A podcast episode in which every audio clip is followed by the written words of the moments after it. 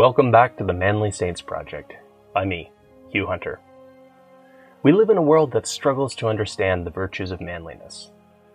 Our culture doesn't provide young men, or any men for that matter, with a lot of positive male role models. When I became a Catholic, I wanted to show how the saints could be manly role models for us. My weekly exploration of manly saints became the Manly Saints Project. If you enjoy my work, please consider signing up and supporting me on Substack, or click the links in the show notes to buy me a beer. Now, let's meet this week's Manly Saint.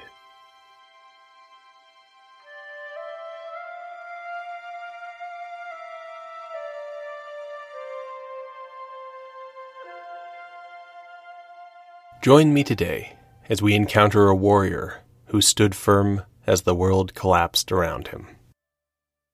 Name Gerland. Status Blessed. Feast June 19th. Life the 13th century AD. One morning in June of the year 1327, James, a commander of a unit of the Knights Hospitaller, awoke from a very strange dream. In the dream, he saw a saint, and the saint gave him a task. He was to go to the town of Caltagirone in south central Sicily and find the bones of a man whose quiet saintliness was almost entirely forgotten. That man had also been a Hospitaller. His name was Gerland. Both James and Gerland were members of the Order of the Knights of the Hospital of St. John of Jerusalem, generally known as the Hospitallers. It was a monastic order that had grown out of a very old Christian hospital in Jerusalem. The hospital had existed for hundreds of years by the time of the Crusades, serving Christian pilgrims in the Holy Land. But as the Holy Land became Christian, the future Blessed Gerard de Martigues realized that the hospital required a different kind of service that could only be provided by a different kind of monk, a warrior monk. The Hospitallers quickly grew.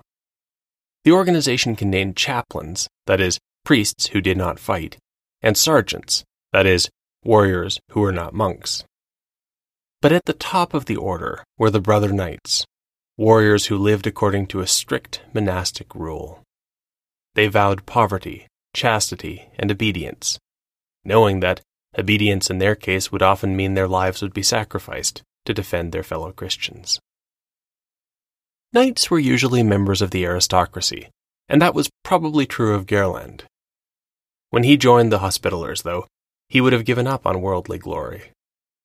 Unlike secular knights, Hospitallers did not seek personal glory on the battlefield, fighting instead as a cooperative unit. Otherwise, they dressed and behaved humbly, for they were servants of Christ, and as their rule puts it, it is a thing wrong and improper for the servant that he should be proud, and his lord should be humble. Hospitallers ate together communally, only two simple meals per day, and only after the sick in their care had been made comfortable and fed. Of course, there were sometimes problems. My favorite part of the rule explains how the Hospitallers dealt with fighting between the knights. If two knights came to blows, they would have to sit on the floor rather than at the table for a specified number of days, until they could rejoin the table as friends. Orders like the Hospitallers and the Templars soon became indispensable to the Christian Holy Land.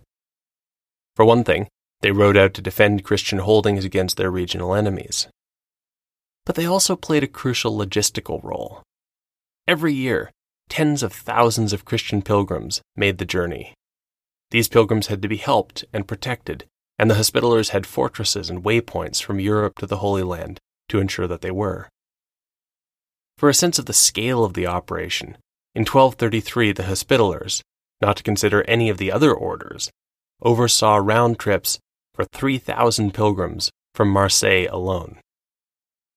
Pope Gregory IX warned the meddling Emperor Frederick II not to interfere in Hospitaller operations in 1231. You must not worry the Hospitallers and Templars, molesting those through whom the Holy Land has up to this time been governed, among many difficulties, and without whom it is believed that it would be in no way governable. While the Hospitallers existed to show mercy to the sick, they themselves expected little mercy. Their Muslim enemies understood the danger posed by the knightly orders, and rarely passed up a chance to execute captured knights. Gerland had chosen a life without safety, glory, or wealth, and must have expected to be forgotten when he died in a small town in Sicily. But then, long afterward, James had his remarkable dream. On the strength of the dream, James summoned his men. These probably included brother knights as well as chaplains and sergeants and servants, and in a large procession they went to Caltagirone, to the church of Santa Maria del Tempio. James searched the church, looking for what he had dreamed was there, and then he found it the remains of a man who had once been a knight. Who had Gerland been as a man? James asked the locals, and local tradition began to reconstruct a picture of the severe hospitaller who had once lived among them. They remembered his long black hospitaller cloak, marked with a distinctive white cross. They remembered that he was German, or was it Polish? They remembered that Gerland had not been a man to be trifled with, but that he had always seemed to find the time to help children who were in need. And, since no one's business is really private in a small town, they recalled that although he tried not to show it, Gerland's last years in Caltagirone had been years of self imposed penance. He fasted often. Under his hospitaller uniform, he wore a hair shirt, a constant irritant to mortify his body. Gerland was stationed at Caltagirone as part of the extended hospitaller network that protected and guided pilgrims along the way. Caltagirone was Gerland's last position, and it was likely intended as a position for someone approaching the end of his career. The locals seemed to recall that he had previously been embedded in the court of Frederick II, the Holy Roman Emperor. If so, Gerland would have been able to witness at first hand Frederick's disastrous intervention in the Holy Land. After contriving to get himself crowned King of Jerusalem without ever being in Jerusalem, Frederick delayed his arrival so long and with so many excuses that the Pope excommunicated him. When he finally arrived on crusade, he was still excommunicated, and so he had very little support. But that didn't stop him from unilaterally signing a disastrous truce in 1229. It guaranteed Christian ownership of Jerusalem for 10 years, but also stipulated that Christians would not fortify their holdings. The Hospitallers understood exactly what was going to happen when the truce ran out, and advised against this policy. Gerland may have been the knight who pleaded with the emperor not to sign the truce. Frederick did it anyway. The Patriarch of Jerusalem, Gerold, was so disgusted that he wrote an open letter to all Christians about what had happened. The first couple of sentences give you a feel for the whole thing. Gerold, Patriarch of Jerusalem, to all the faithful. Greetings. If it should be fully known how astonishing, nay, rather deplorable, the conduct of the Emperor Frederick II has been in the eastern lands, from beginning to end, to the great detriment of the cause of Jesus Christ, and to the great injury of the Christian faith, from the sole of his foot to the top of his head, no common sense would be found in him. Gerland must have watched with growing apprehension as the truce expired. By then, the balance of power had shifted, and Christians were on the retreat. In 1244, Jerusalem was lost. The Hospitaller master in Jerusalem sadly reports that a Turkish army attacked suddenly, massacring Christians who sought sanctuary in the Church of the Holy Sepulchre, and perpetrating in his holy sanctuary such a crime as the eyes of men had never seen since the commencement of the world. The Hospitallers and Templars had been unable to stop the invading army, the Master reports, and he himself had barely survived. As long as we were able to stand, we mutually exhorted and comforted one another in Christ, and fought so unweariedly and bravely to the astonishment of our enemies, till we were at length taken prisoner, which, however, we much tried to avoid, or fell slain. Jerusalem would never be recaptured. Frederick's disastrous policy was the beginning of a grinding defeat of the Christian lands.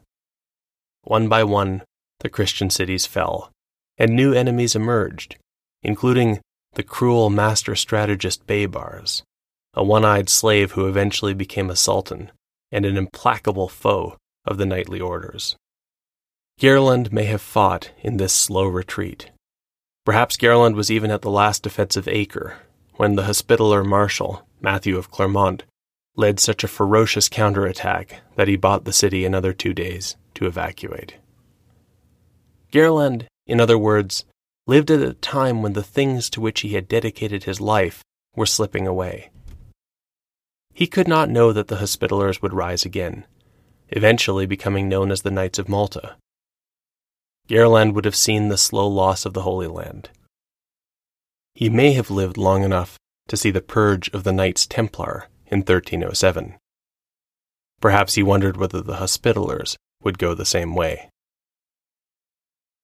My picture of Gerland, then, is of a battle scarred veteran who lived to see the end of everything he defended. He comes into focus for us at the end of his life in his final posting, helping pilgrims to find their way to a holy land that his order could no longer protect. His situation reminds me of the closing words of Spengler's book, Man and Technics. We are born into this time and must bravely follow the path to the destined end. There is no other way. Our duty is to hold on to the lost position without hope, without rescue.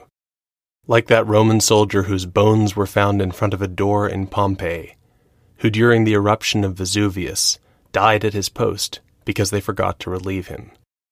That is greatness. That is what it means to be a thoroughbred. The honorable end is the one thing that cannot be taken from a man.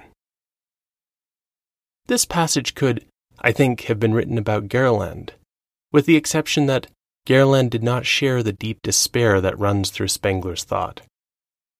Gerland is manly because, like Spengler's soldier, he stood his ground but he is saintly because, unlike Spengler, he had a hope beyond this world. Gerland knew that his war, the real war, had been going on for all of human history, and the prize was an immortality that is much more than symbolic. One reason I think that Gerland maintained this hope was the wave of miracles that followed after James and his Hospitallers cleaned his bones, put them in a reliquary, and made it available in the church. What happened next is recorded in six dense pages in the Lives of the Saints of Sicily by the 17th century Jesuit Ottavio Gaetano. Philip, a merchant, had a 10 year old son who had never been able to lift his arm. The boy was healed at the shrine. John brought his daughter who had scrofula, and she went home with her throat completely normal. And so on and on deafness, blindness, withered hands men and women, young and old, but more young than old. The outpouring of grace through the intercession of Blessed Gerland bore the signature that the locals remembered. His love of children had never gone away.